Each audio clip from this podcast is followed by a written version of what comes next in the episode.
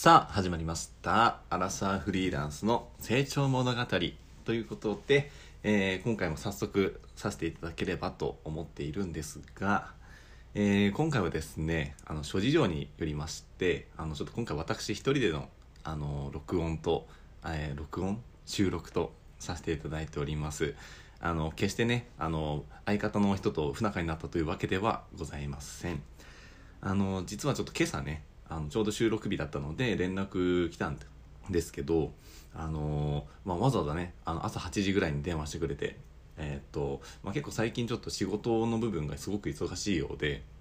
まあ、彼もその映像系のフリーランスで今 YouTube の撮影とかねあの企業さんとタイアップしてあの何社か掛け持ちしてやっているということで、あのちょっといろんな案件が重なりすぎてちょっと今月は厳しいみたいないう感じでちょっとあのおっしゃられまして、えーまあ、ただちょっとポッドキャストをこれでちょっとお休みするのは、えー、いかがなものかというのと、あの僕自身あの実は元からちょっと一人でこういう風に、えー、ポッドキャストって喋ってみたいなっていうあの欲求がありましたので、まあ、ちょっとじゅういちがつのこの期間ちょっとケンジさんが来れない期間は、まあ、ちょっと僕の方でちょこちょこあの撮りながら上げさせていただければなと思っております。まあ、なので、えーとまあ、週さん投稿をあの最初は、えー、掲げて頑張っていたんですけれども、あのもしかしたらちょっと週いちぐらいに落ち着くのかななんてこともあろうかなと思いますので、あのコツコツ聞いていただいている皆様は申し訳ないんですが、そのようなこともあることはちょっと念頭に置いた上で、えー、ご了承いただければと思っております。はい、ということでね、えー、第10、10何回でしょうかね、今日は忘れちゃいましたけども、えー、やっていこうかなと思います。はい、えー、それでね今回ねちょっとやってみたいなと思ったのが、あのー、ちょっとね僕いろんなポッドキャスト聞くの結構好きでもともと、まあ、それで最近よく聞いてるところが、あのー、アラサーで調べたらなんか結構いろいろ出てくるんですよ、あのー、Spotify のポッドキャスト欄でであの出てきたのがアラサー男子のえー、っとなんちゃらみたいな感じが出てきて、あアラサーってジャンル結構意外といるんだなと思って、それでちょっとあのポツポツちょっと聞き漁ってみたんですけど、まあ、その中でねあの中中さんっていうあのポッドキャストをやってらっしゃる方がいらっしゃいまして、あのその方のポッドキャストのラジオでねあのヤフー知恵袋の、えー、っとお悩みに勝手に答えるコーナーっていうものをやっていたんですよ。あのなのであちょっとその辺僕もちょっとやってみたいなと思ってあの今回させていただければなと思っております。でテーマはねあの恋愛の部分に、えーえー、絞って、えー、答えていければなというふうに思っております。で僕自身その恋愛の経験といたしましては、あのもともと今の彼女は、えー、とマッチングアプリで出会いまして、まあ、そこからだいたい数ヶ月ぐらいであのお付き合いをスタートして、でそこから今同棲してあの 2, かにねんぐらいに今ちょうどなるぐらいなんですけれども、あの、まあ、その中で、えーとまあ、いろいろとあのどんな経験があったとかあのこういうこともあったとかあの話も踏まえながらちょっとお話できればなというふうに思っております。はい、えー、っとそれでねまず早速やっていこうかなと思うんですけれども、えー、こちらヤフー知恵袋のアットマークさん、えー、こちらのお悩み内容はですね、お悩みっていうのかこれわかんないけど、えー、読みますね、えー、結局は生まれつきでイケメンな人には恋愛やその他モデルや芸能活動では勝てませんよね。いくら服装に気を使っても人間は顔で最初のイメージがつきますよねという内容でございます。まあえっと、まあ、最初のファーストインえーと、コンプレクションっていうのファーストイン、インタラクトわかんないけど最初のあのイメージってとこですよねはやっぱ人間顔で決まるじゃないかということで、えーと、こちらの内容書かれているんですけれども、皆さんどう思いますか？人間の最初の印象、まあ異性の最初の印象って言った方がわかりやすいですかね。でも結構女性は割と顔で見るっていう方多いんじゃないですか？あ僕の勝手なあの偏見というか想像というか体験談というか、あの彼女が結構そうだったので割と面食いらしいんですよ。あの暗に僕がかっこいいという恥ずかしいなこれ一人で撮っててあのということになってしまうんですけど、あのまあ彼女は僕の顔が好みだったらしいです、どうやら。であの彼女は割とその面食いで、えー、っとなんか決まってたんですよ。なんかその彼女のえー、っとその彼氏像っていうかで、その中のその条件が年下であることで、顔がイケメンであること、そしてあの高身長であることがなんか僕の中ですごい該当していたらしく、あの選んでいただけたんですけれども、あの女性はでも割とそういう部分で結構見られる方もいらっしゃるんじゃないですかね。あの僕まあでも男もそうか、男も割と顔からやっぱり入る方が多いんじゃないかなと思うんですけど、顔ね、どんな顔がとかでも言いますよね。なんか塩顔が好きとか、あのちょっと濃いめの醤油顔が好きなんて方もいらっしゃるかと思います。で、僕のあのイメージというか、僕がなんかこれに答えるとしたらなんですけど、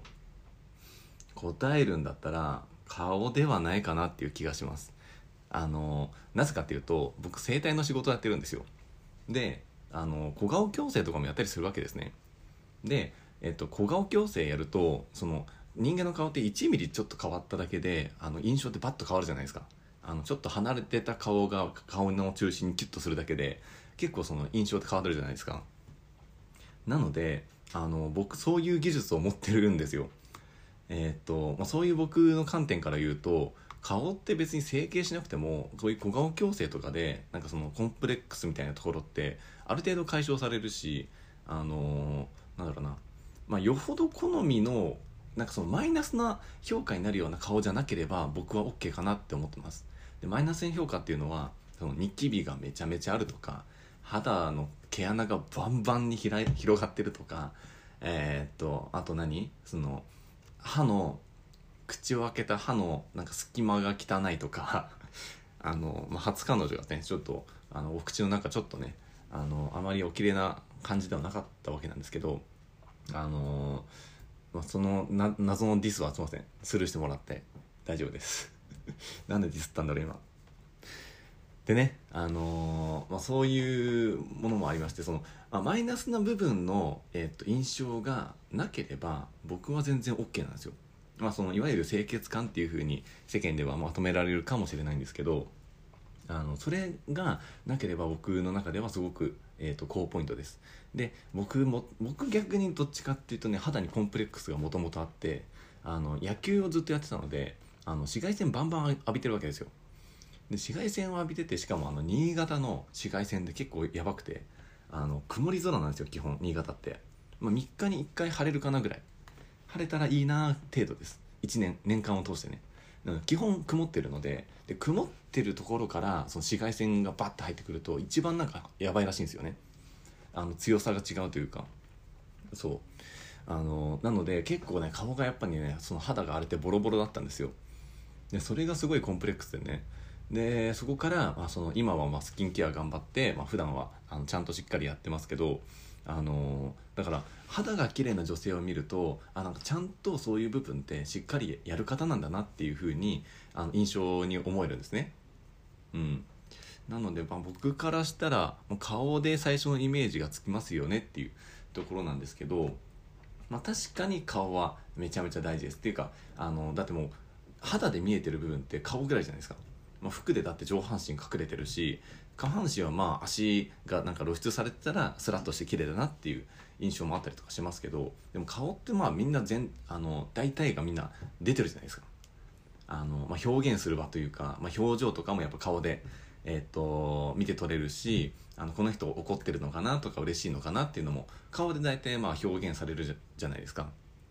だからまあ普段からやっぱり見る部分が一番見るところがやっぱ顔だったりとかするから、だから顔の印象っていうのはやっぱりある程度大事なのかなっていうのは思います。ただしイケメンでなければならないっていうのはあの僕の中ではちょっと違うかなっていう感じですね。まあでもイケメンかどうかも大事か大事だよな、そりゃ。なんか好きな彼氏だったらね、顔かっこよくいてほしいもんね。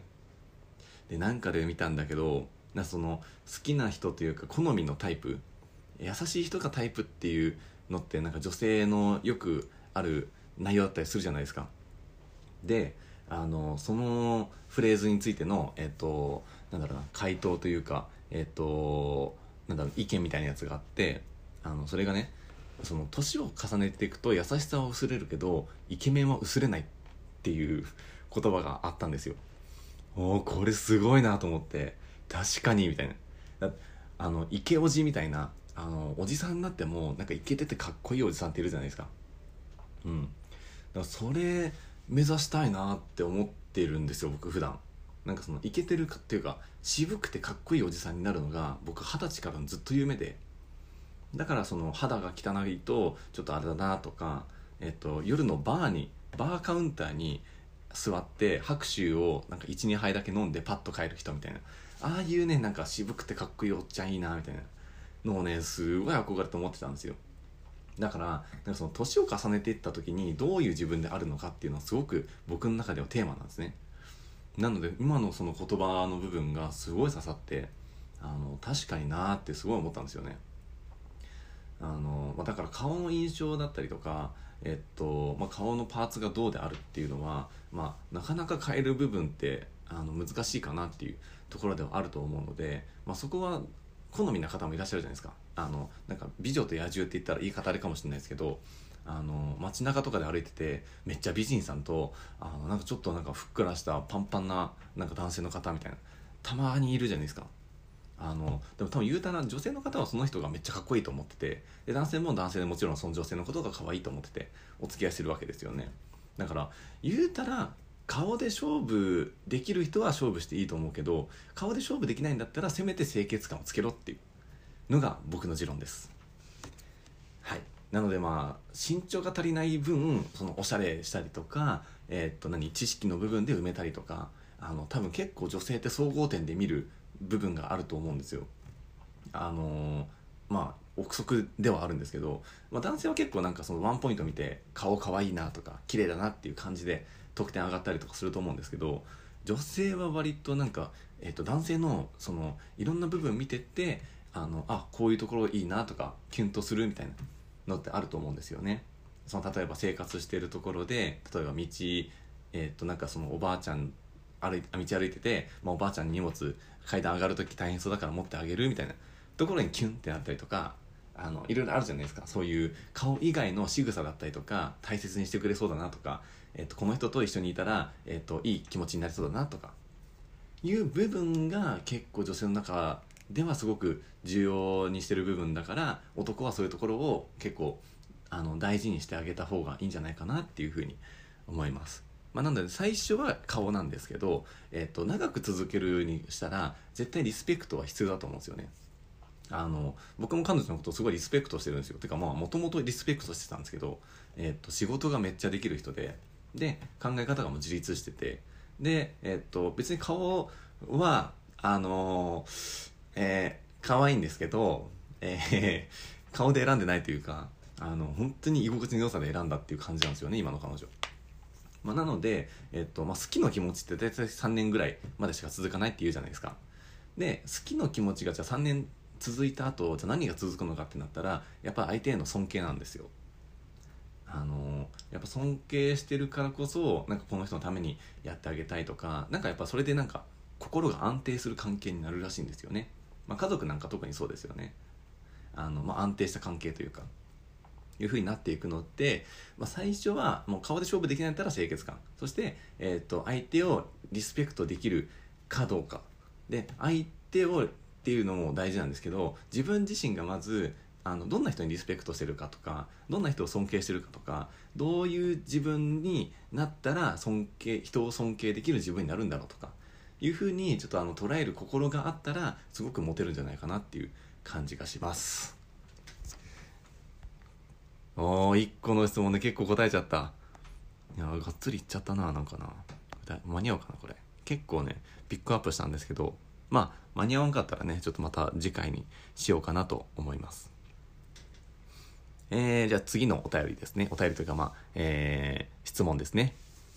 えー、大学生です。自分はさんしゅうかんまえに彼女ができ、ができました。そして彼女の実家が引っ越しするらしく、いっかげつほど泊まるということでにしゅうかんまえから自分の家に泊まっています。その中で彼女というより友達なんじゃないかなと思い始めております。あー、なるほどね。でなぜかというと、キュンキュンすることが少なく、居心地のいい友達という感覚だからです。夜の方もいっかいしかしてなく、途中でやっぱり違うんじゃないかと思い始めてしまいました。このような感覚になるのは自分の考えすぎなのでしょうか。 ピーエス 自分は恋愛経験が少なく、友達も少ないです。 ピーエス いるかなこれ友達も少ないは別にいらないんじゃない？まあまあ分からんけど、えー、っとこれなんですけど、うーんそうですね、まあその、まあ、大事な部分は、まあ、その居心地のいい友達っていう感覚だからキュンキュンすることが少ないと、だからまあ友達なんじゃないかっていう、でこの感覚になるのは、まあ、その考えすぎかねっていうところですよね。うんなるほど。じゃあうーんいやでも同棲しちゃったらキュンキュンすること少なくないですか？あのやっぱ相手の見たい部分もあるし、でも見たくないなって思ってた部分もあの不意に見えちゃうわけじゃないですか。例えば、えー、っと朝寝起きの、あのすぐの顔とか見られたくないよね女の子ね見られたくないよね。いやでも女の子はでもあの見て可愛いなと思うんだよ男は。でも女の子もあのパッとさ寝て起きて隣にそのえっとめちゃめちゃ好きだった男の子のさ横顔がさスーってあったらさ可愛いと思うじゃん。でも自分ではさ自分の顔見られたくないって思うじゃんね。いやでもそういう部分をでも毎回毎回可愛いっていうふうに思うかどうかっていうのはちょっと違ってくるよね。なんかしばらくやっぱ経ってくるとなんだろうな、例えばさえーっとまあ、例えばこの人はにしゅうかんまえから自分の家に泊まってるってことなんだけど、えー、っと例えば食べてる時の仕草とか、えー、っと食べ方とか、なんか洗い物すぐにするタイプなのか、なんかつけといて明日の朝にするタイプなのかとか、えー、っとあと服はなんか綺麗に畳むタイプだと思ってたのに、あ意外とそんな綺麗でもないのねみたいなところとか、えー、っとなんていうの、えー、っとそのまあ言うたら彼女の素が見えるわけよね。で彼女は、えー、とこれが今までと今まで通りってやってきたわけだから、まあ、それに疑問を持たないわけよね。だけど相手からしたらああこう思ってたんだけどなっていう部分が出ちゃってるわけよね。だからねこの感覚になるのは自分の考えすぎなのでしょうかっていうこの質問に対しては考えすぎてはありません普通です。であのまあだんだんセックスレスにもなってきます。それはそう、最初のあの盛り上が燃え上がるような感覚なんてあの最初だけだよまあこれもう大学生とか大学生じゃまあわかるか、高校生とか中学生来てたらちょっとへえそうなのって思うよね。うんだと自分たちのお父さんお母さんがなんかもうめっちゃイチャイチャするのって見たことあんまなくない？まあいるとは思うけどよっぽどレアだと思うよ俺。だってもうずっと長いこといてその熱が燃え下がらないって結構すごいことじゃないですか。だってみんなの趣味とかさ好きなこととかってさコロコロ変わってきたじゃん。うーんとこういうバンドが好きって思ってたと思ったら、えー、とだんだん熱が冷めてきて、でなんか違うバンドが取り上げられてあなんかこっちの方がかっこいいかもみたいないう感じでだんだん乗り移っていくわけよね。まあ、趣味とかもさ、えー、とこれ面白いなって思ってバーって、あのー、やり続けていってでなんかそのまた違うこと誘われてったら意外とこっちもなんかやりたくなっちゃって、でなんか全部が全部に時間取れなくなっちゃったから、なんかその結局誘ってくれる人のこっちの人の方が好きだからこっちの人の方にちょっと時間割いちゃおうってやってったらなんか元々あった趣味がだんだんあの疎遠になってったりとかねいう感じでだんだんみんなあの熱が移り寄っていくわけじゃないですか。で、まあ、にしゅうかんでそんだけちょっと居心地のいい感覚になっていくのもなかなか面白いと思うんですけど、えっと、僕はどっちかっていうと彼女を彼女と思ったことがあんまないんですよ。あの彼女扱いをしたことがないというか、えー、っともともと友達めっちゃこの人いい友達だなと思って尊敬もしてるし、あのなんかいろんなところ遊びに行ったりとかしてなんかそのいろんな考え方とかお互い共有し合って、あこの人の考え方面白いなってへーみたいな、なんか一緒にいてためになるみたいないうぐらいしか本当思ってなかったんですよ。だから僕から告白しないであの彼女が告白をさせるっていうような流れに彼女が持ってったわけですよね。あのまあ僕がなかなか言わないもんだからねよっぽどダメな男ですよねこれね。自分でも分かってますよちゃんと。うん、だからね、今でも居心地のいい友達の延長線上なんですよ。僕の理想像があのごめんなさいね、ちょっとそれてしまって、えっと、僕の理想像が、えっと、友達、親友、その延長線上に彼女であってほしいんですよ。なんかわかりますかね。うーん、友達と彼女別だよねってんじゃなくて、友達の延長線上にいる彼女っていう感じがいいんですよね。まあだから言うたら友達関係ですよ。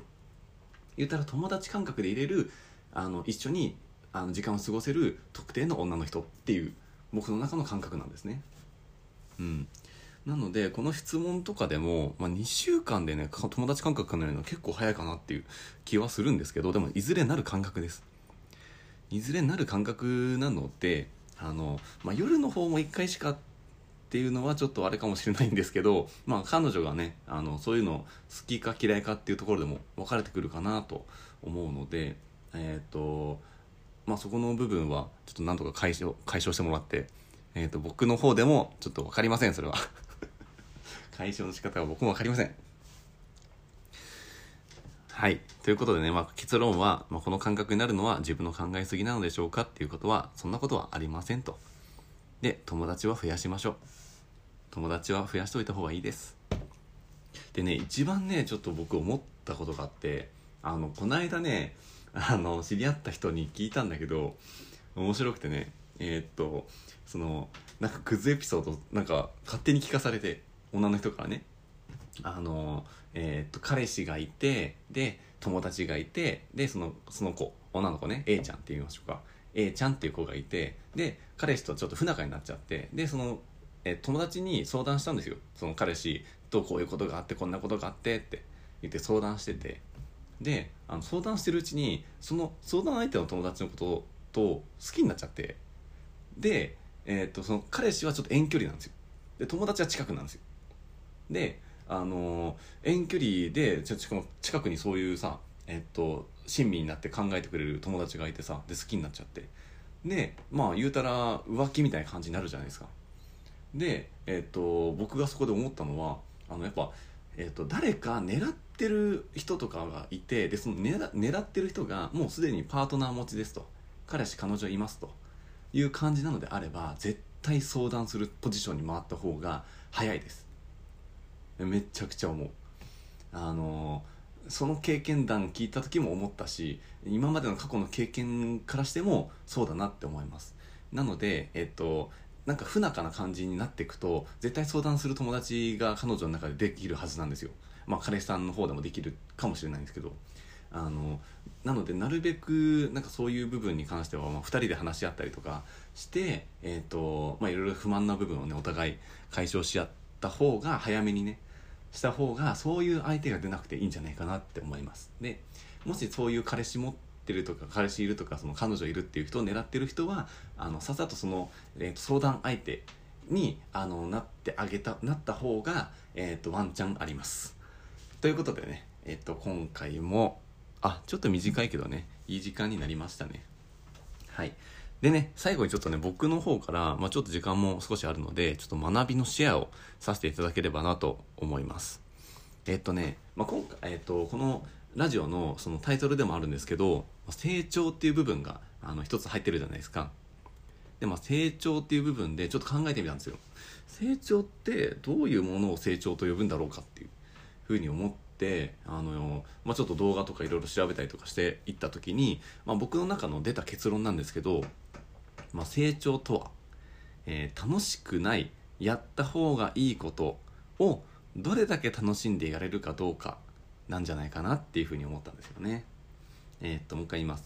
成長とは楽しくない、やった方がいいことをどれだけ楽しんでやれるかどうかなのかなっていうところです。まあ、ちょっと解説すると、えー、っと、まあ、楽しいことはあの言うたらまあみんなやりたいじゃないですか。まあ、楽しくありたいし、楽しく楽しい気持ちでいたいじゃないですか。あのなんだけど、えっと、楽しくはないんだけど、でもやった方がいいことっていうのって世の中あるじゃないですか。例えば僕の中では犬の散歩だったんですよ。犬は好きなんだけど、犬の散歩に行くとめちゃめちゃしんどいんですよね。あのなんでかっていうと、うち柴犬とハスキーのハーフで死ぬほど足速いんですよ。で、えー、とそれでなんかその中型犬みたいな扱いだから、あのさんキロぐらいやっぱりいちにちお散歩で歩かないとストレス溜まっちゃうんですね。まあ、病気にもなっちゃうし運動不足で、だからさんキロぐらい行くんです行くんですけどお散歩でも、あの、まあ、しつけをそんなしてなかったというか、まあ、放し飼いというか、まあ、家の外で飼ってたので、えー、と結構走るんですよ。めっちゃすごいスピードで、だから僕ママチャリに乗って、えー、と行ったりとかしてたんですけど、あの一時期ね、その全力疾走でちょっと体力つけようということで犬と一緒にもう全力で走ったりとかしながら、あのお散歩して、なんかじゅうごふんでさんキロぐらい走って帰ってくるみたいないう感じもやってたんですけど、それねあんま楽しくなかったんですよね。でもやんなきゃいけないじゃないですか、犬のために。今飼ってる責任もあるんで、あのでこれを楽しく変換させるあの技術っていうのが僕成長だと思ってるんですよ。言うたら、まあ、えーと、お仕事例えば皆さんやってますよねとか、まあ、学校に行くとかでも何でもいいんですけど、あのそのやんなきゃいけないとか、えーと、やった方がいいっていうことに対して、あのどう脳みそを楽しい方向に変換することができるかっていうのをやる経験を積めば積むほど、多分人生ってすごい豊かになる気がするんですよ。だってやんなきゃいけないことだらけじゃないですか、世の中って。で、あの楽しいことというか自分がやりたいことをやれる時間って、やらなきゃいけない時間に忙殺されて、やりたい時間ってまあその数十分のいちみたいな感じにぐらいしかならないじゃないですか。まあ言うたら、えっと、えーオーエル さんみたいな人だったら朝くじくらいから出社してごじくらいに終わって、でまあやりたいことはまあ夕方とあとまあ土日の時間みたいないう感じになったりとかするじゃないですか。でもそのはちじかんのその働いてる仕事してる時間がめっちゃなんか楽しいっていうあの時間になったら、人生全部楽しめるわけですよ。いちにちになってさんぶんのいちの時間が超楽しい時間ってすごく良くないですか。僕それね、その考え方すごい好きで、あの日々ね考えてるんですよ。そのなんかイラッとすることとかあるじゃないですか。うーんと例えばえー、っとなんか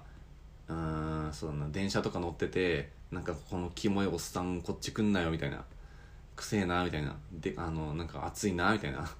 ああいうなんかイライラあるじゃないですか。でもあれをうまいことをなんかそのえー、っとなんだろうな、自分の気持ちが上向く方向にえー、と変換する技術を手に入れたら、多分いろんなことに応用できるはずなんですよね。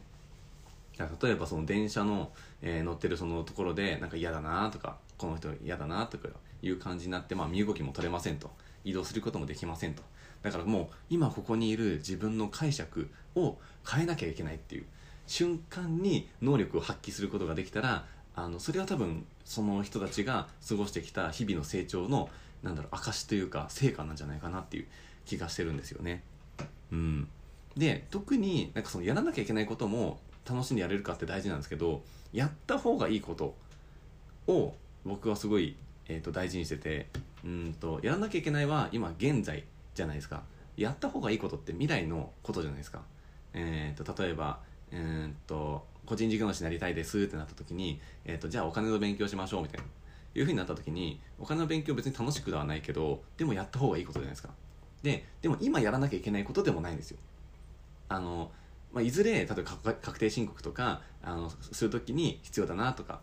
いう場合だったりとかして、今は今のその仕事内容だったりとか、お客目の前のお客さんをハッピーにさせるとかいう感じがやらなきゃいけないことというかすべきことで、やった方がいいことっていうのはやっぱ未来に関わることだったりとかするので。まあそのえっと、例えばまあ恋愛でも仕事でもプライベートでも人間関係でも、えっと、これやった方がいいなっていうことで面倒くさかってやんなかったりするじゃないですか。その面倒くさくてやんないなっていう部分に多分、えっと、すごく大事な部分が詰まってるんですよね。なので、まあ、そこの部分をいかに解釈を変更して楽しんでやれるかどうかっていうのが肝かなというふうに思っています。例えば最近だとね、えっと、ちょっとねあのバイク乗っててえー、と警察にねピピピってされたことがあったんですけど、あのその時にね、えー、となんでこんなとこで張ってるかなみたいな、えーとまあ、僕が悪いんですけど、その一方通行のね目の前道 で, であのブーンって行くじゃないですか。で、えー、と右側から男の子が自転車で来たんですよ。であの右側から来てるから、あのあこの子の先にも車ないし、この子もちょっとまあゆっくり走ってるから、えーとまあ、普通に、えー、と左曲がって、えー、と行ったらまあぶつかんないだろうなと思って右の方ばっかり注視してたんですよ。でちょうどやっぱ左側になんかその止まれの看板とかってあったりするじゃないですか。そこにねやっぱねちょっと考え事してたっていうのもあって全然目がいってなくてね、であの左側パッと曲がったらえっとなんか止まってくださいって言われて、うーわーと思ってやったわみたいな、確かに一時停止だったなって思ってすっごい反省したんですけど、でもでもそこでまああのクソっていう風に思う人もいるじゃないですか。でも僕はそこであのクソって最初思ったけど、あのでも僕が悪いしみたいな、あのどこにもこのあのモヤモヤをぶつけることができないみたいないう風になった時に、じゃあどう解釈をこれ変えようかなって思ったら、まあえっと誰にも事故を起こさなくてよかったなみたいな、警察官止めてくれてありがとうって、僕の犯罪をみぼあの未然してくれてみたいないう感じで何度か解釈をあの変えたんですよ。他にもありますよ。うんと例えばデートに行っててお気に入りの、えっと、ヒールがポキッと折れちゃいましたと、えっと、待ち合わせ時間まであとじゅっぷんですみたいななった時に、えっと、そのヒールで行くかそのヒールで、えっと、行くっていうことがまずその選択肢はない、ないじゃないですか。だからまあ買いに行け、行かなきゃいけないじゃないですか。その時にあなんかせっかくお気に入りだったのにポキッと割れてあの買いに行かなきゃいけないわっていうふうに思うのか、あのポキッと折れてあラッキーみたいな、これでなんかまた新しいあの靴をあの見つけることができるかもしれないっていうふうにあの言って、でそれで彼氏に会った時にあその靴めっちゃなんかいいねみたいな、新しいやつみたいないう感じで言ってもらえたら、えーと、どっちにしろハッピーじゃないですか。ハッピーなんだけど、でも自分の心の中の状態としてはお気に入りの靴が壊れて新しい靴を買ってきて褒められたっていう状況と、あのお気に入りの靴が壊れて、えーと、買いに行ったらもっといい靴がめちゃあのあって、でそれを履いていったら彼氏にも褒められたっていう風な心の状態ってワンクッション踏んでる部分で結構変わってくると思うんですよ。そのちょっとした部分のなんか解釈を変えるっていう部分が、まあ、意味付けって言われたりとかしますけど、あのがなんかその日々のなんだろうな、えー、っと生き方の部分ですごく大事にしてる部分なのかなっていうふうに僕の中でちょっと思ってます。はい、えー、ということでね、あちょうどさんじゅっぷんぐらいですね。いいですね。ということでね、ちょっと今回は僕一人で喋らせてもらったんですけど、やっぱやっぱりパートナーいた方がいいなやっぱりいいな、口の中パサパサになっちゃうよこんだけ喋ってたらね。うん、あとちょっと俺喋るの早いからごめんね、聞き取りにくい方がいらっしゃったら、あのちょっとその辺も少し次回はあの気をつけてやってみようかなというふうに思っております。はい、えー、ということでね、えー、と第十何回になったかを忘れちゃいましたけども、えー、と今回もアラサーフリーランスの成長物語ということで、あのー、お聞きいただいてありがとうございます。えー、と僕のね、えーとまあ、インスタお持ちの方は、えー、と僕のインスタグラムの方に ディーエム の方を、ツイッターお持ちの方はあのケンジさんの、えー、とツイッターの方に、あのー、もしよろしければ感想だったりお便りだったりトークテーマなど募集しておりますので、えー、投稿していただけたら幸いでございます。であとね、あのーまあ、ちょっと告知というかその、えー、と周知なんですけど、えー、と先週ぐらいにね、えー、と今までの十数回の、えーとそのえー、話の内容話の内容っていうかタイトルナンバリングのタイトルかをあの全部その、えー、とスタンド エフエム っていうアプリと、えー、とあと、ね、Apple Podcastでもあの聞けるように、えー、としましたので、えー、とそちらからお聞きの方、えー、と評価だったりとかレターっていう機能があったりするので、まあ、そちらから、あのーまあ、ちょっと僕ら宛てに、えー、とコメントなりお便りなりトークテーマなりいただけたら幸いでございます。で僕もちょっとね一人でやってちょっと心配とか不安な要素があるので、えー、とこここうした方がいいよとか、ちょっと滑舌なんとかせえとか、えー、とちょっとこういうのとも開けた方がいいですとかいうふうにあのおっしゃっていただけて、えっと、皆さんと一緒に成長しながらやっていけたらなというふうに思っております。意外とスパッと締めれたな俺意外と自分だけでも締めれるもんだね。はいということでね、えっと、今回もお聞きいただいてありがとうございました。えっと、皆様からの、えっと、温かい、えー、メッセージお待ちしておりますので、これからもよろしくお願いいたします。では今回はノブが、えー、お送りさせていただきました。皆さん今日も一日頑張りましょう。またね。バイバイ。